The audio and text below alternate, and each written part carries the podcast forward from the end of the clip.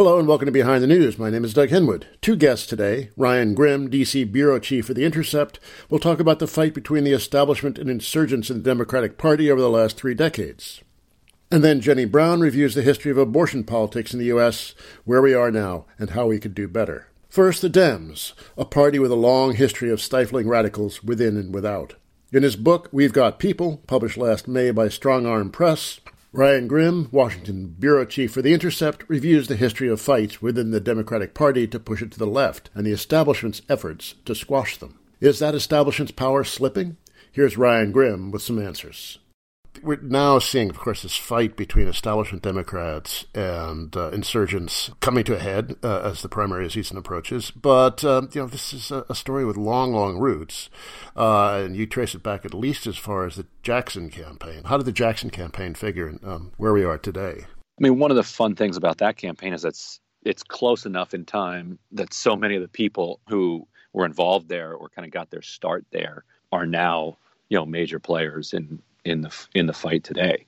Like Sanders, Bernie Sanders was Burlington mayor at the time and uh, was running for Congress and was one of the only white elected officials in the country who endorsed Jackson. But Jackson damn near won. The Washington establishment was in full blown panic because the race had come down to Michael Dukakis and Jackson, and they were in a delegate tie, and and polls were showing Jackson with a lead in the upcoming primary of Wisconsin and if he won Wisconsin, he it was looking like he could steamroll into the convention. They were coming up with plans B, C, and D. They were going to um, get Mario Cuomo to come in if Dukakis couldn't couldn't stop the Reverend. The panic achieved its goals. You know, the, the two weeks of panic of, of telling voters if you nominate Jesse Jackson, the, the party will be annihilated. And, and then, of course, they went on to the great success of the Dukakis candidacy. Right, right, clearly. And that, that's the other thing. It's like if these pragmatists actually won elections, then they'd have a better argument.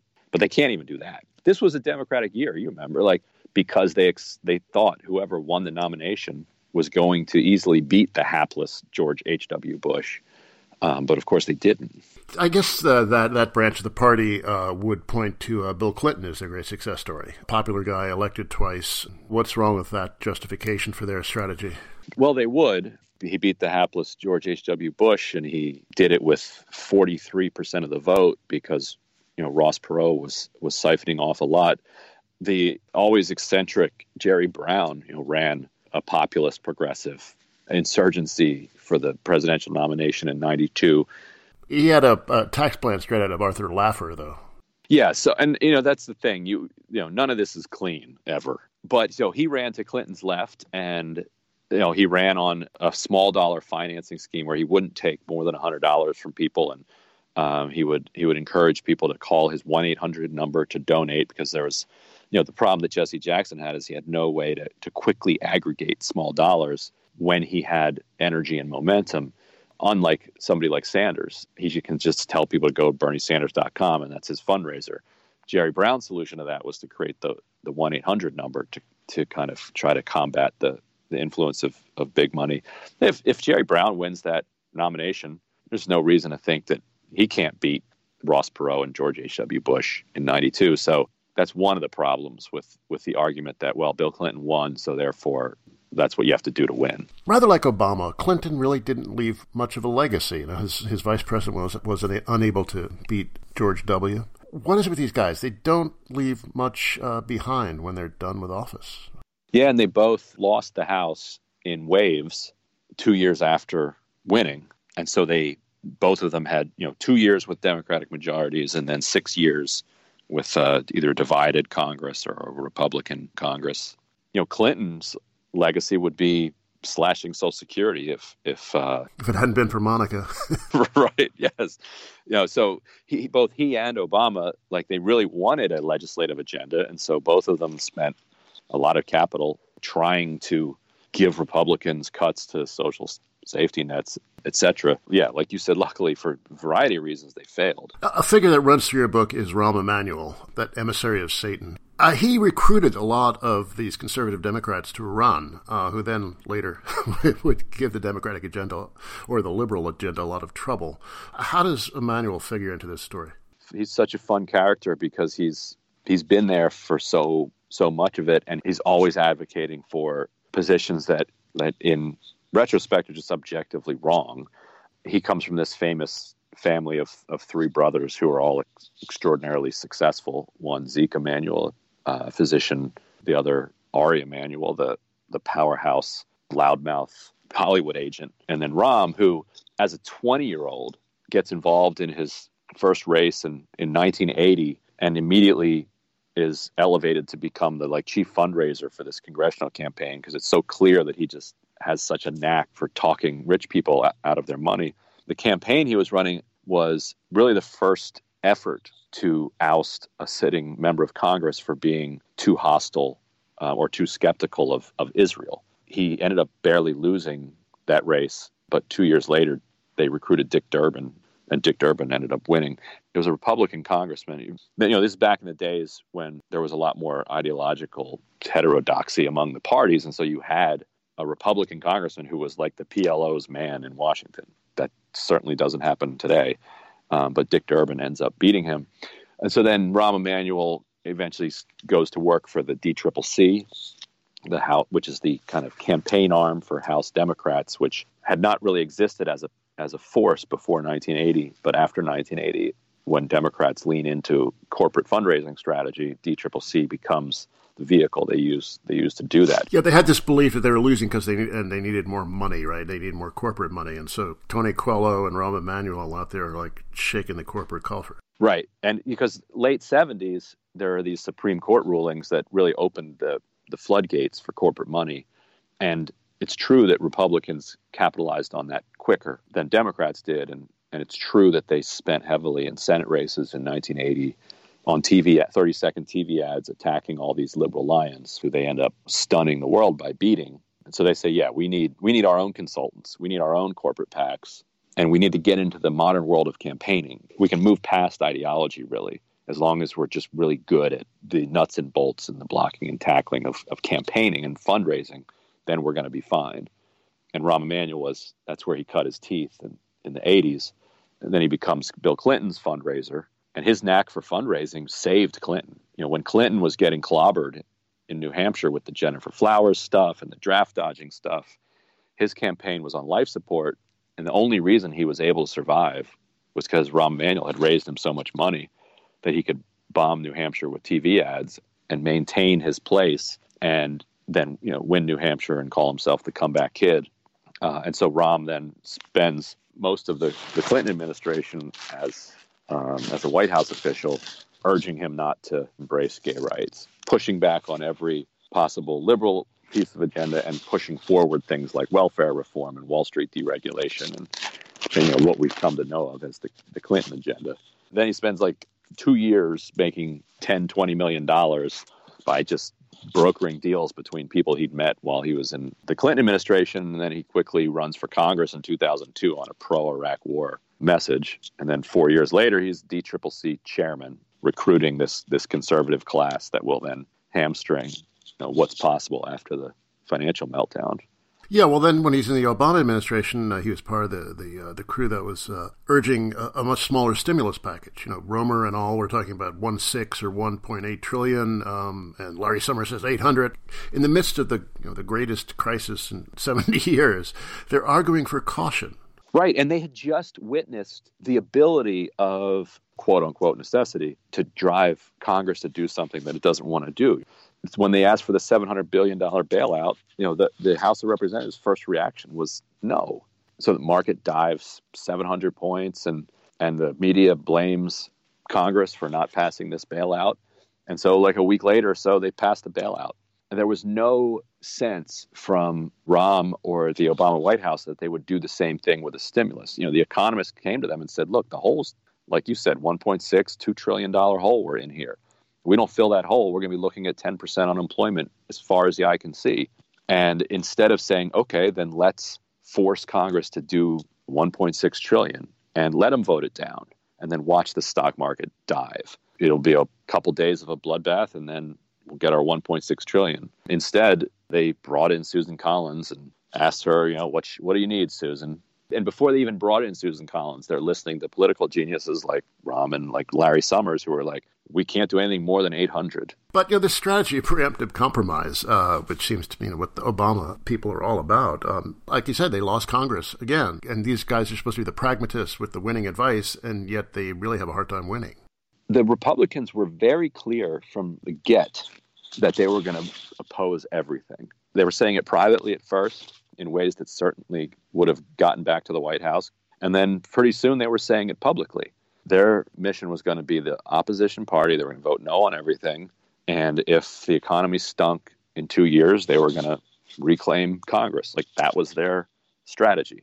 And instead of believing Republicans when they said that, they thought, well, no, if we give, if we make forty percent of this tax cuts that Republicans have in the past said they support, the hypocrisy will just drive them to vote yes. And it just represents a, such a misreading of, of the Republican mindset to believe that they're going to be shamed into doing anything. The Republicans are maybe crazy, but they've got uh, a political philosophy they deeply believe in and in the sense of power and ruthlessness. And uh, that's how you win. Right. And then they feel like they've got nothing to lose, um, or they have, they're not going to lose anything, is the way I should put it. Hey, if, if the unemployment stays at 10%, okay, that's fine with them. It's not our people are unemployed, right? Not our people. And in fact, they're not going to say it out loud, but 10% unemployment is not necessarily bad. You know, it's going to drive wages down. It certainly aggregates power in the hands of bosses. Whereas Democrats, if you present them with something that says, like, look, we tried everything we can, and this is the best you're going to get. Let's say it's the Affordable Care Act, and it's going to expand health insurance to 20 million people. It's not going to expand it to 70 like we hoped, but it's going to do 20 million basically every Democrat is going to vote yes for that. I'm speaking with Ryan Grim, author of We've Got People from Strong Arm Press.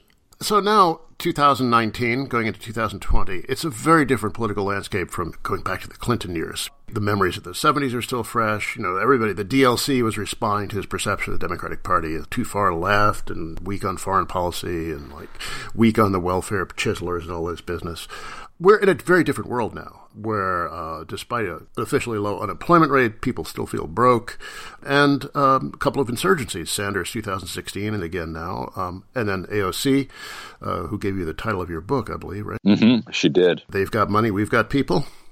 So we're in a very different political landscape now. Um, Elizabeth Warren, somewhere in the edges between orthodoxy and, and rebellion. It does seem like the, the, that same Democratic establishment is in a state of utter panic. So you got Biden stumbling and not Deval Patrick coming into the race. I mean, how do you read this landscape now? Or is this like some sort of like holdover panic uh, of, of a receding power, or do they have the, the means really to frustrate the rebellion within the party? Well, I think they're worried that they might not have the means. As AOC has put it, and, and this was her experience in her race, you know, we should knock on the door because sometimes it just falls over. You know, Joe Crowley was this this titan. He was the king of Queens. Uh, he's basically next in line to be House Speaker. Uh, he has endless millions of dollars in his coffers and, and at his fingertips if he needs more, to the point where nobody had seriously challenged him for, for decades. And the, they, you know, as she put it, you know, they run a bartender against him, and he brings nine thousand people to the polls to back him. Who often also happens to be charismatic and very politically skilled and very beautiful. So, I mean, she's she does have some positives too. Right, not just a bartender. Yes. So yeah, she, but so she ha- she definitely had had political skills, but that shouldn't have been enough to right. beat a figure of a Joe Crowley's power if the power was what it said it was. And so there's now a real fear among the Democratic establishment that the mirage of their power is being exposed. And once and once they lose that, what they have left is control over financing of the party.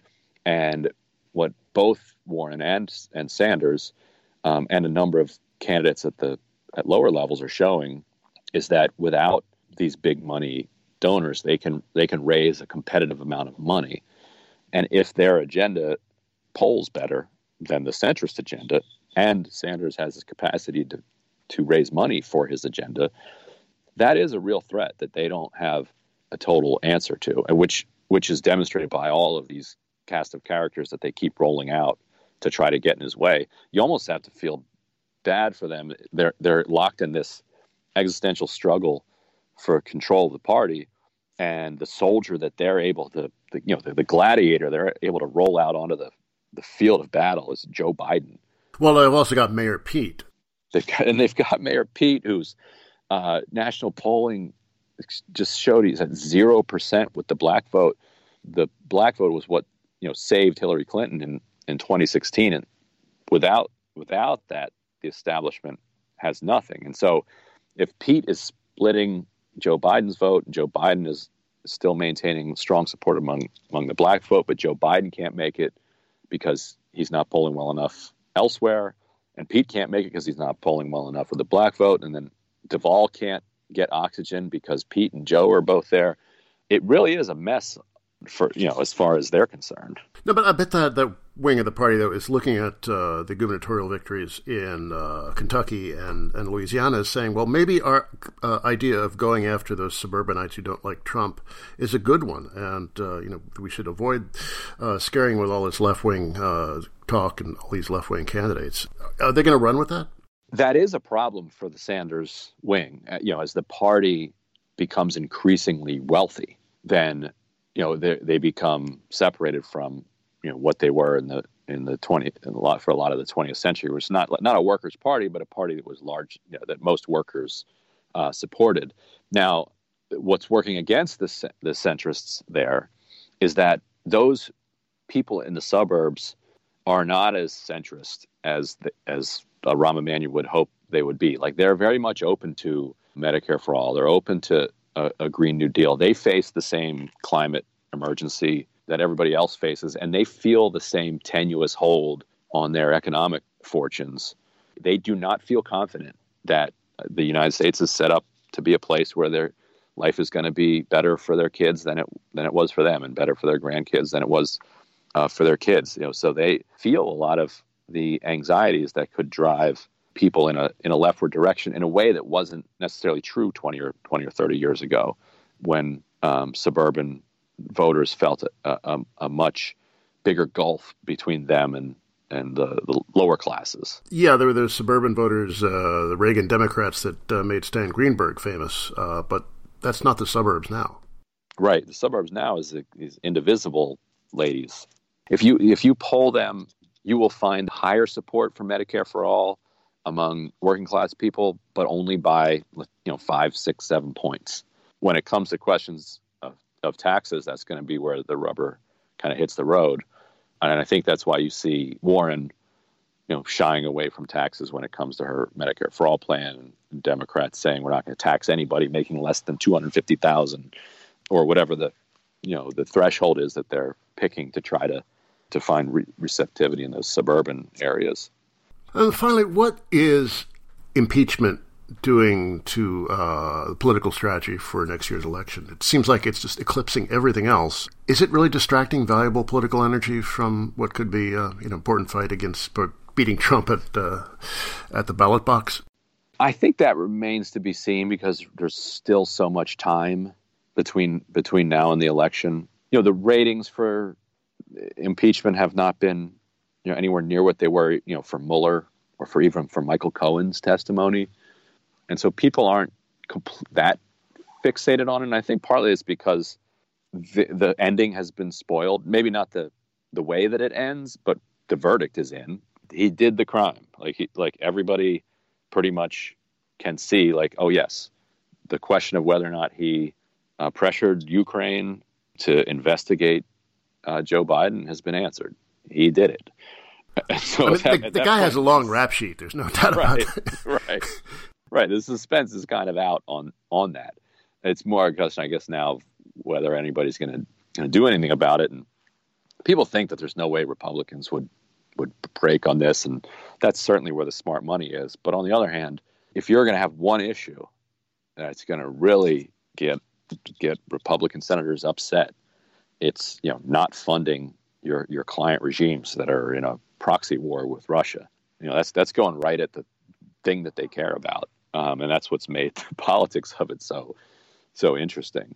And and I and I think for a lot of people on the left, kind of boring because the underlying policy is is not one that excited anybody to begin with. You know, making sure that you fund the Ukrainian military to continue its war with Russia.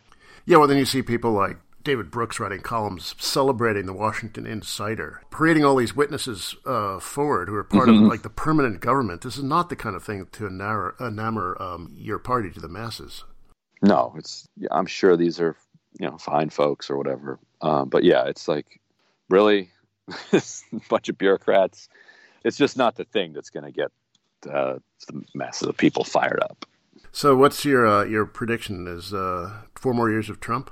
Well, I mean, his health is seems to be an open question, um, and people had said that one of the best arguments for impeaching him would would be that you'd give the guy a heart attack, like an actual literal heart attack, and I don't think that that was necessarily a crazy forecast to make. He does seem, you know, much more bothered by impeachment than than one might one might think. Four years of Trump certainly very real possibility. I think that the media is making a mistake by counting uh, Bernie Sanders out in the way that they are. Nobody's polling above 30%, and Sanders has an activated base, one that is organizing in Super Tuesday states in Iowa and New Hampshire feverishly. I think it probably helps that Sanders has the st- strongest base of service workers. Yeah, these are people who have to have to deal with jerks as part of their job, and so that that's excellent training for canvassing and you know hitting hitting concerts and farmers markets and trying to talk people into filling out your surveys and and coming out coming out to vote. I don't know how much you can move the needle on that, but I think he shouldn't be counted out. Uh, but then, of course, you have the uh, the establishment uh, desperately touting uh, that Pete Buttigieg is running a strong fourth. A strong fourth. Yeah, that was, one of my favorite headlines of recent weeks. That, that was so good. And that had yeah Sanders in first, not mentioned. Yeah. Buttigieg a strong fourth. yes. um, I, I don't see how there is a sense, a legitimate sense in the black community that he has animus towards the black community. That that there that there's an animating kind of anti-blackness behind um, his campaign and as long as that sense prevails, I just can't understand how he can be seen as as a plausible uh, candidate. That was Ryan Grim, Washington bureau chief for The Intercept and author of We've Got People, published by Strong Arm Press. You're listening to Behind the News on Jacobin Radio. My name is Doug Henwood, back after a musical break.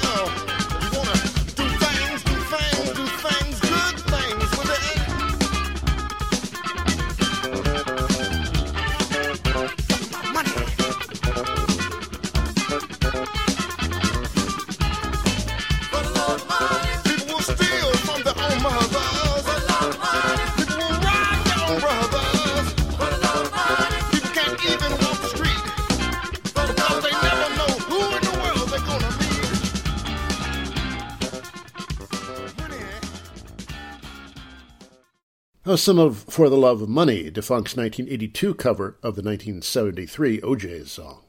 Next, abortion, one of the more controversial topics in American politics. Abortion was legal in the U.S. and tolerated by the Catholic Church until the mid to late 19th century. What changed? How did the long fight to legalize it here finally succeed? And with the right to abortion continually chipped away, how can its defenders do better? Here's Jenny Brown, author of Without Apology The Abortion Struggle Now, just out from Verso. Let's start with some history. Why was abortion banned in the first place? It was not really much of a concern uh, in U.S. law until the middle of the 19th century. Yeah, the Catholic right. Church really didn't care about it until later in the century. So, what what happened uh, in the 19th century to change uh, attitudes? The charge was led by doctors who wanted to put um, midwives and lay practitioners out of business. They were trying to form up as a profession and they they worked very hard to try to get the clergy and the and the um, newspapers to come out against abortion, but they weren't really able to make much traction until after the Civil War. And the reason given for uh, for them actually being able to get traction was that the white birth rate had been dropping. Particularly, they were concerned about um, Catholic immigrants. Yeah, there was worry about the native stock. Yeah, there was a very, very being replaced, and, as they and, say now. And I have I have quotes uh, from Ohio Se- Senate Select Committee convened to figure out what to do about the birth rate, in which they say, well, you know, we need to ban abortion because white Anglo-Saxon Protestants are having abortions at a greater rate than Catholics. Ironically, we're we're talking about like sort of an anti-Catholic move to ban abortion. So there was not a, a big uh, religious objection to abortion. That was really not what was in the lead.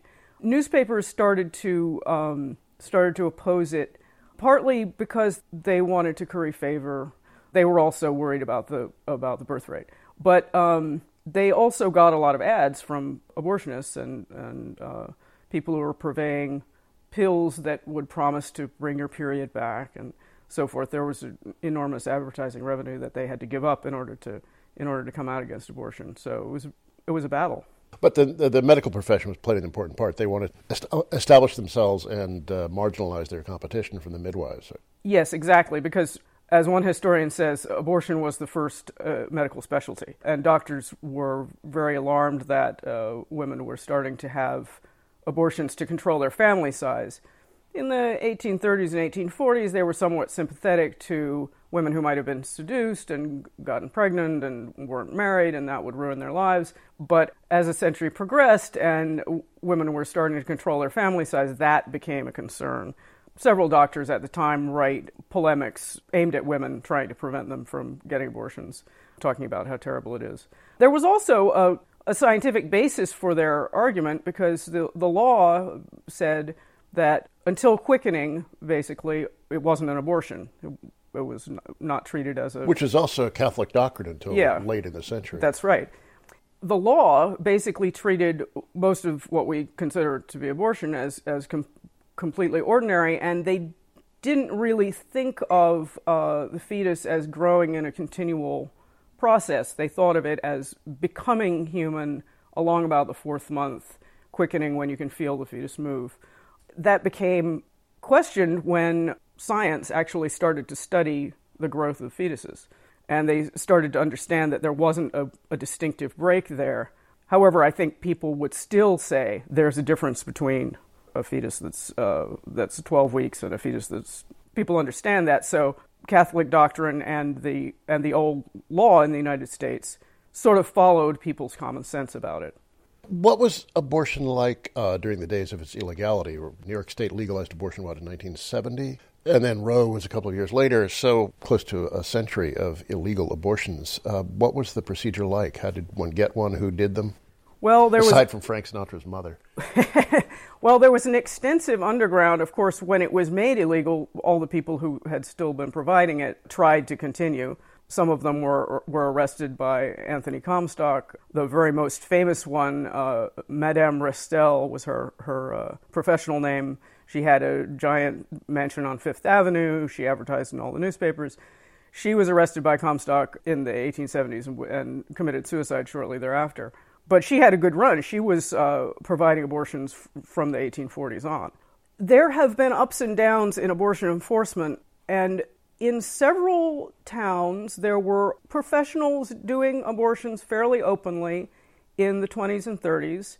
At the end of World War II, there was a crackdown, and a lot of these doctors who were uh, had really good results and were um, they weren't advertising in the newspaper, but people knew about them.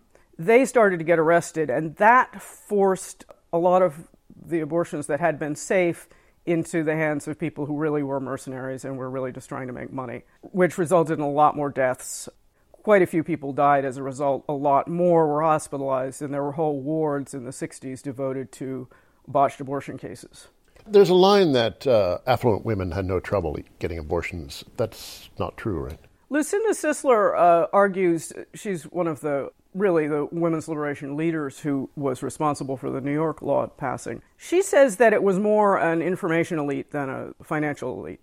If you knew somebody, if you knew some of the connections that you could make, it was possible. But if you didn't have those connections, then no matter amount, how much money you had, you, it was very difficult to find. And and for people to find abortions domestically, again, it was did you know somebody? It wasn't so much the money. And a lot of college students went and got illegal abortions and died as a result. It was not something that only poor people faced. The movement to, to legalize abortion you open the, the book with this story of a, of a hearing, which was what seventeen men and a, and a nun, right, or something like that, and uh, some of your um, ancestral colleagues in Redstockings disrupted that. Like, describe that uh, that whole um, eruption of activism. Yeah, there was a, a movement of professionals clunking along during the 50s and 60s, appalled at the carnage that the abortion law was creating, who wanted to um, create exceptions to the law they thought, well, if we can only um, make sure that women who are suicidal are able to get abortions, or women who already had five kids are able to get abortions. Anyway, they were trying to create uh, exceptions to the the penal code that made basically all abortions illegal in most states. And they were somewhat successful in getting the laws loosened up but they never demanded uh, full repeal of the abortion laws. And when the women's liberation movement burst on the scene in 19, starting in 1967, but really in 1968 and 1969, they examined their own experience of having illegal abortions and could see that all of the exceptions that were being suggested were not uh, going to help them. What they really needed was repeal of the abortion laws, that is, nothing in the criminal code about abortion.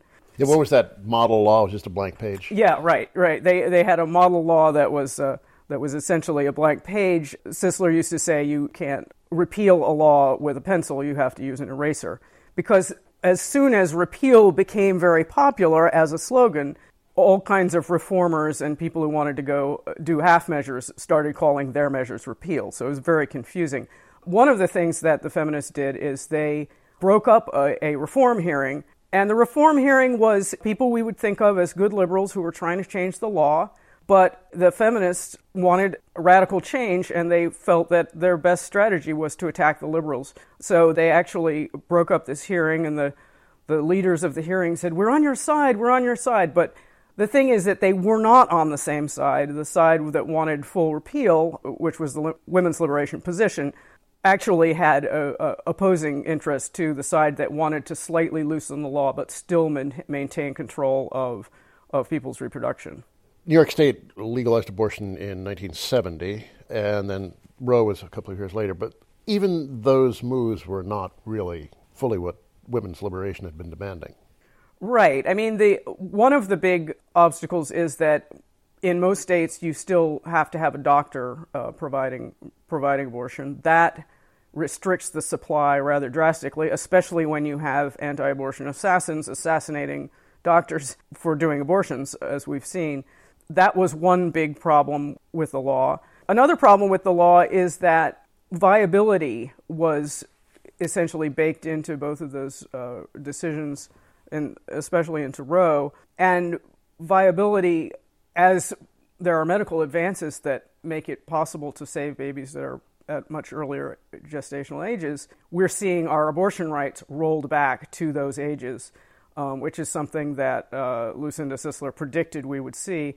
It really does matter whether or not you are able to get uh, an abortion at, at those ages. And we've seen a lot of terrible cases where people have been unable to get abortions at 22 weeks, 23 weeks, because the laws in various states have restricted them. So now there are only a few clinics around the country that will provide abortions at that at that stage. So that was a big problem.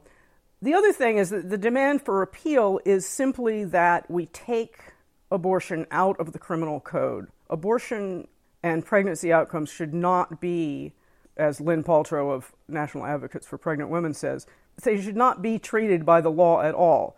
This is not something that we need to bring in courts, police, prisons, and the power of the state. That's the American control. way, though, right? Yes. It is. And we, I mean, one of the arguments that anti abortion forces make is oh, women were never jailed for having abortions back when it was illegal. Well, not very many people were jailed for anything back in that period because we didn't have this explosion of prisons and police that we have experienced over the last 30 years. So really it's in bad faith for them to argue that. And, and whenever somebody is jailed for their pregnancy outcomes, such as Purvi Patel in Indiana, the uh, anti-abortion forces are not coming to their their defense. So people who are getting jailed are um, only being defended by by feminists who who want to see these laws completely repealed. I'm speaking with Jenny Brown, author of Without Apology from Verso. Who gets abortions? I think there's an image that women who get abortions are disreputable sluts um, and uh, not respectable, but obviously uh, that's not the case. Well, of course, we don't want to say you have to be respectable to get an abortion. No, we certainly don't um, want that. But I think a lot of people are surprised to learn that the majority of abortions are uh, people who already have a child. That's one thing that is kind of surprising. Young women make up a fairly small percentage of folks who get abortions. Obviously, we should mention that uh, some people who don't identify as women, such as trans men and non binary folks, also get abortions. But the picture is, cer- is certainly that if you, are, if you are responsible with birth control, then you will not need abortion. And this is completely false because it turns out that some people are much more fertile than others. Birth control has a large failure rate. All birth control, even sterilization, has a failure rate. So to say that we uh, we have to be punished for uh, not being responsible is ridiculous. And, you know, in feminist consciousness raising, in my group, National Women's Liberation, we sit around and talk about when we didn't use birth control. And often it's pressure from the guy to not use a condom. So it's really not the women being, uh, being irresponsible, but the men. And then things happen, right? You might not use birth control. That's fine. Abortion is a fine backup. Well, that's part of the, the process of shaming abortion, right? Is to say, well, it's not birth control. It's like any attempt to, to routinize abortion and just treat it as something unproblematic is always resisted by even people who you know are nominally in favor of it. Yeah, and between one in three and one in four women will get an abortion, so it's really a very standard procedure. It's not something that we should be all excited about. And when you say that you're not ashamed of your abortion, then other people start arguing you're a heartless person and all this. And so then that further makes it hard for people who don't feel bad about their abortions to speak out about it and or say, might even feel good about it. Yeah, or and, and that's something is, you can't say in polite society that you feel good about your abortion. Yeah, um, uh, Amelia Bonow of Shout Your Abortion sort of started this uh, this hashtag. She and a couple of friends, uh, including Lindy West, started this hashtag shout your abortion, and so many people testified about the relief that they experienced when they were able to obtain an abortion. And in the United States, it's not easy. It's an average of $530. Often you have to travel. Often there's a waiting period. If you're under 18, you often have to get your parents notified or, or they have to provide consent. I mean, it, it's, it's a big task to get abortion, and that, and that makes it more fraught in countries where it's a lot easier to get it, it's just not a big deal. We need to aim at that and aim at talking about all the problems with birth control. Birth control often you have it's very expensive to want to uh, go back to a clinic again and again and get a birth control system that you like that doesn't have horrible side effects. They should be doing research on birth control for guys. Of course, men don't have to live with the consequences, though. Right. That well, that's why that's why women tend to be more responsible about birth control women are the ones who are most responsible. There's no question about that. Um, so to charge us with being irresponsible is kind of kind of wrong. From the minute that abortion was legalized, there have been been pushback, whether it's uh, regulating the time, uh, mandatory counseling, age limits. It's just the Hyde Amendment uh, to ban public funding for it. It just it hasn't stopped. Yeah, I mean, immediately we saw a rollback. Part of that is that um, there was a split in and certainly a good portion of the Republican Party was was for allowing some abortions because they were worried about overpopulation. They were worried about burgeoning population in cities. They were worried about of the wrong kind of people too. The wrong kind of people having kids.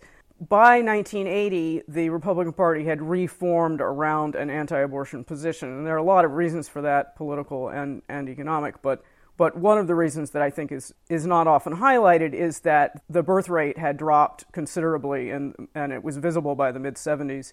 You start to see some of the politics that we see now around the alleged problems of Social Security on, on uh, an aging population and due to a lower birth rate. And you start, you start to see that in the 70s and 80s. And so even Republicans who had been pro abortion or had been supportive of birth control, like, such as George H.W. Bush. Nicknamed Rubbers during his days in Congress, right? Yes, he was, he was such an advocate of birth control, he was nicknamed Rubbers. By 1980, when he's running as, as uh, Reagan's vice president, he, he has take, completely switched.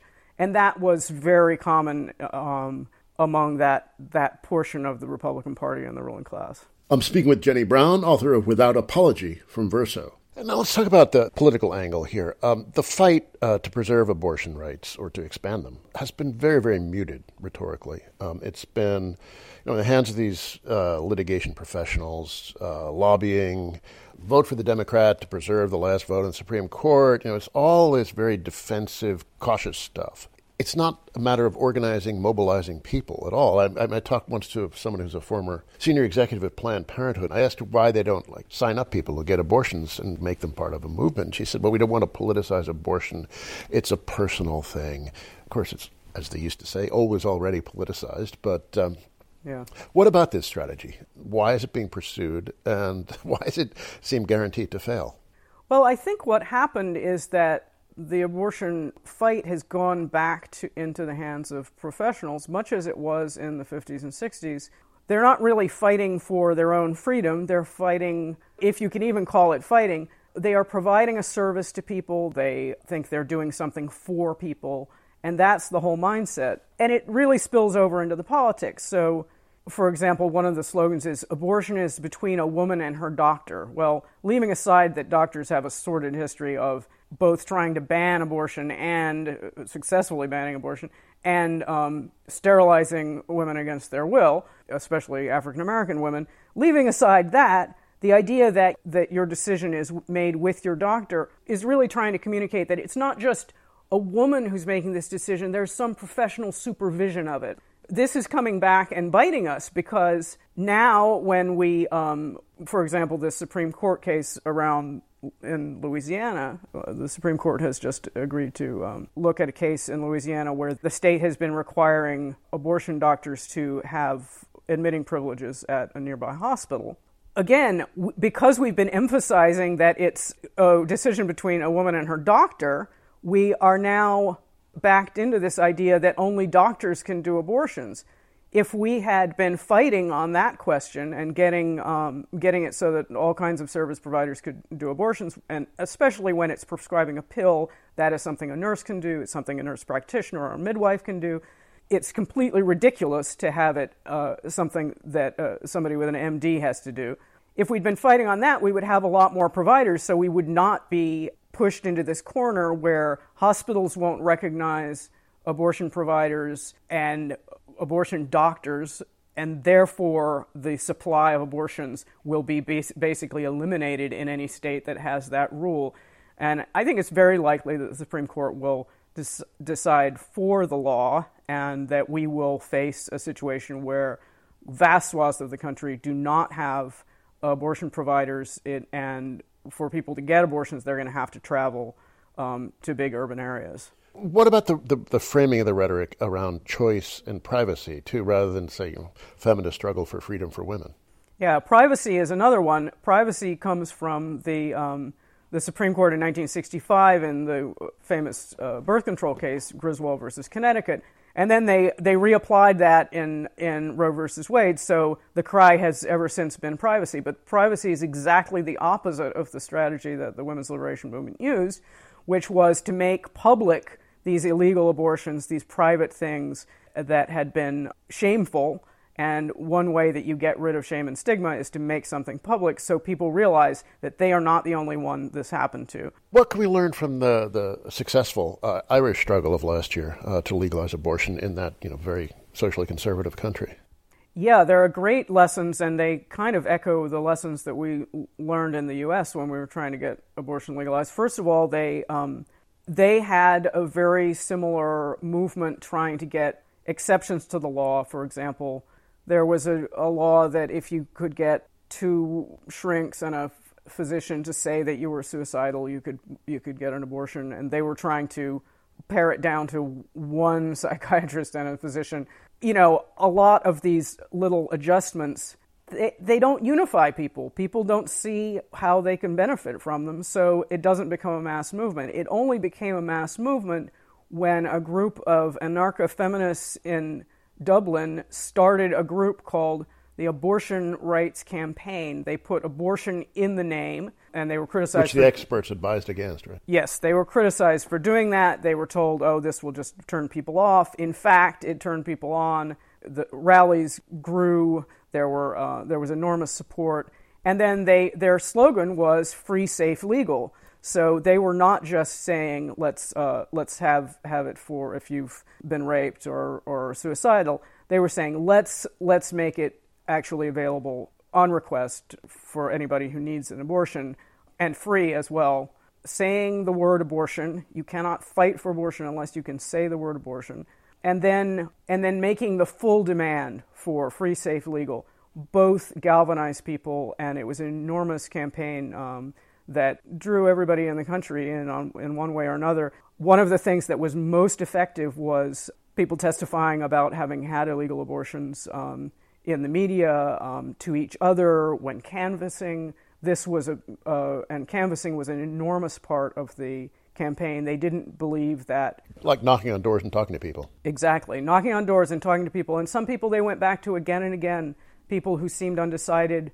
They would go and have deep conversations with them about, about their experiences with reproduction and who might have had an abortion in their life and what the effects of that were. The other thing that they had on their side was that um, the Catholic Church has become, its power has been weakened in Ireland due to a lot of scandals. Well, there seems to be um, lessons for other kinds of political struggle there, too. Don't euphemize and engage with people deeply. A lot to be learned from that. How does abortion fit into uh, the larger struggle for reproductive justice? Abortion is just one part of the demand that the women's liberation movement made for full freedom for women, right? feminism has kind of gotten boiled down to that one demand.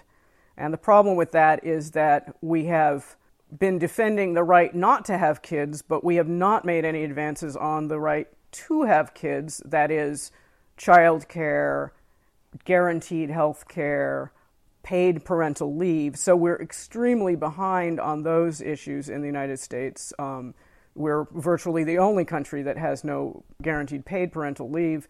Obviously, we're one of the few countries that that has uh, the resources that does not have a national healthcare system that covers everyone.